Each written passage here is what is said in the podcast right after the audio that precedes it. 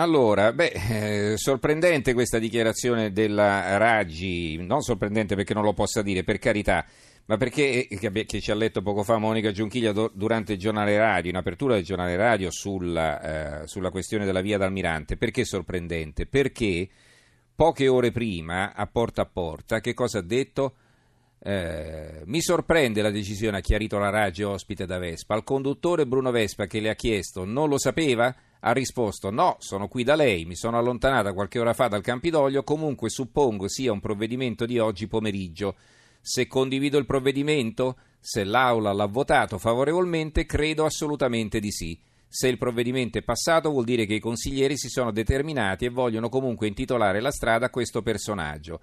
Il sindaco prende atto della volontà dell'Aula che è sovrana come il Parlamento. Ecco, invece adesso dice ha cambiato idea, evidentemente avrà subito delle pressioni, perché non è possibile che abbia cambiato idea lei così, ecco, avrà subito delle pressioni per cui eh, ci sarà un ripensamento, anzi che abbiamo sentito, ci sarà una mozione con la quale eh, praticamente si vieterà di eh, intitolare strade a person- personaggi che hanno in qualche modo sostenuto il fascismo, si siano richiamati a quei valori. Allora, eh, i titoli sul, sulla questione, sulla crisi tra Italia e Francia. Eh, il quotidiano nazionale, giorno nazione resto del Carlino, Italia-Francia, pace fatta, ora Dublino va riformato il eh, Italia oggi, Macron resta ceri- col cerino in mano, Salvini al centro del dibattito dell'Unione Europea. C'è il diritto e rovescio, eh, il corsivo d'Italia oggi, che, eh, dove leggiamo mentre nei salotti tv nostrani tipo Lilli Gruber, i conduttori e la maggioranza dei partecipanti, anziché indicare possibili soluzioni sull'immigrazione, vestono in gramaglie e sottolineano singhiozzando la pessima figura che avrebbe fatto il ministro dell'italiano degli interni Salvini contro lo sgargiante Macron il quotidiano Le Monde, che pure è di sinistra, non partecipa ai siparietti modello Gruber. Anzi, la prima pagina la apre con un titolo corredato di massicci catenacci dai quali si apprende che la vicenda Aquarius, aperte virgolette, ha provocato un'onda di shock che ha attraversato tutta l'Unione, chiuse virgolette. Macron ha criticato una forma di cinismo dell'Italia e l'Italia ha rigettato le elezioni degli ipocriti di Parigi e ha convocato l'ambasciatore francese. Ancora, il ministro degli esteri spagnolo che accoglierà i rifugiati invita l'Unione Europea a uscire dalla sua politica dello struzzo. Non una parola di biasimo per Salvini, non una di plauso per Macron. E adesso chi glielo dice alla Gruber detta Lilli? Eh, il giornale, immigrazione, Macron si arrende. Eh, l'avvenire, migranti, Macron si scusa e Conte parte, Francesco sono persone e non numeri. Il fatto quotidiano, Italia e Francia fanno pace, Aquarius ancora in guerra con le onde la verità, eh, questi erano tutti titoli un po' a centro pagina, comunque eh, minori. La verità ci apre, Macron si piega all'Italia, i tedeschi respingere i migranti è un diritto. Il presidente francese ritira le offese oggi a Parigi incontra Conte che anticipa cambiamo le regole di Dublino. La Merkel messa all'angolo dalla CSU, che sarebbe l'ala la costola eh, democristiana della Baviera, che è più conservatrice. Chi non ottiene l'asilo va espulso.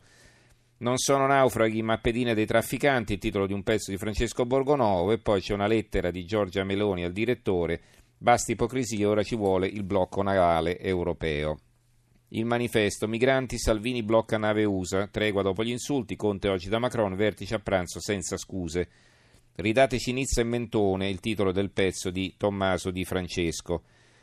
Dunque oggi alla fine l'incontro Macron-Conte che rischiava di saltare tra bufere contrapposte ci sarà, perché fino a 24 ore fa ci mancava solo che Salvini, rivolto al governo di Parigi, gridasse ridateci Nizza e Mentone, che l'afflato e i battimani sarebbero stati perfino più forti in Parlamento, sui giornali, nell'opinione pubblica diffusa, ancorché etero diretta fuori e dentro la rete.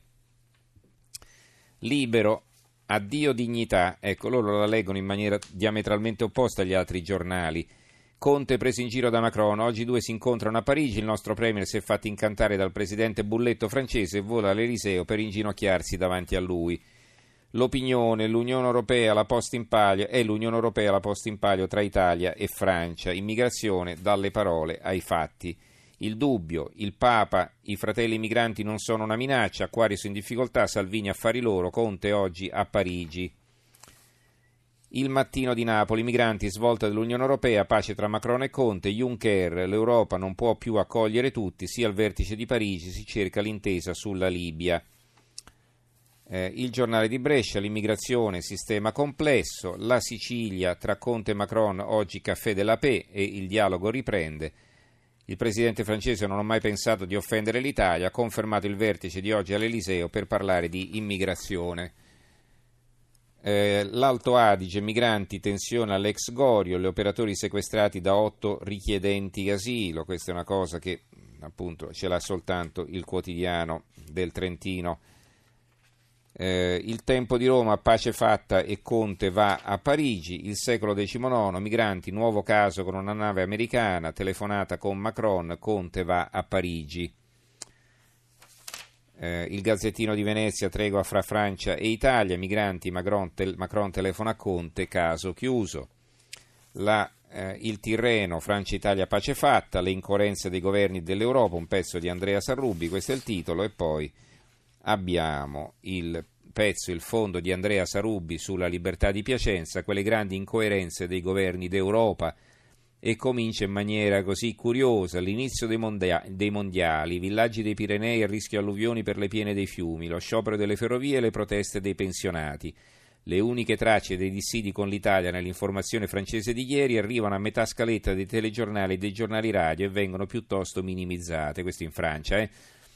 L'unica eccezione è il quotidiano cattolico La Croix che apre parlando di toni accesi di un'Europa in piena confusione. Le accuse alla Francia sono pesanti perché prima di criticare l'Italia avrebbe dovuto dare la propria disponibilità ad accogliere qualche naufrago. Ma non mancano nemmeno quelle a Palazzo Chigi, rimproverato di cinismo perché usa persone disperate per intraprendere una battaglia politica. Va bene, ci fermiamo qui con la lettura dei giornali e eh, passiamo al prossimo e ultimo approfondimento.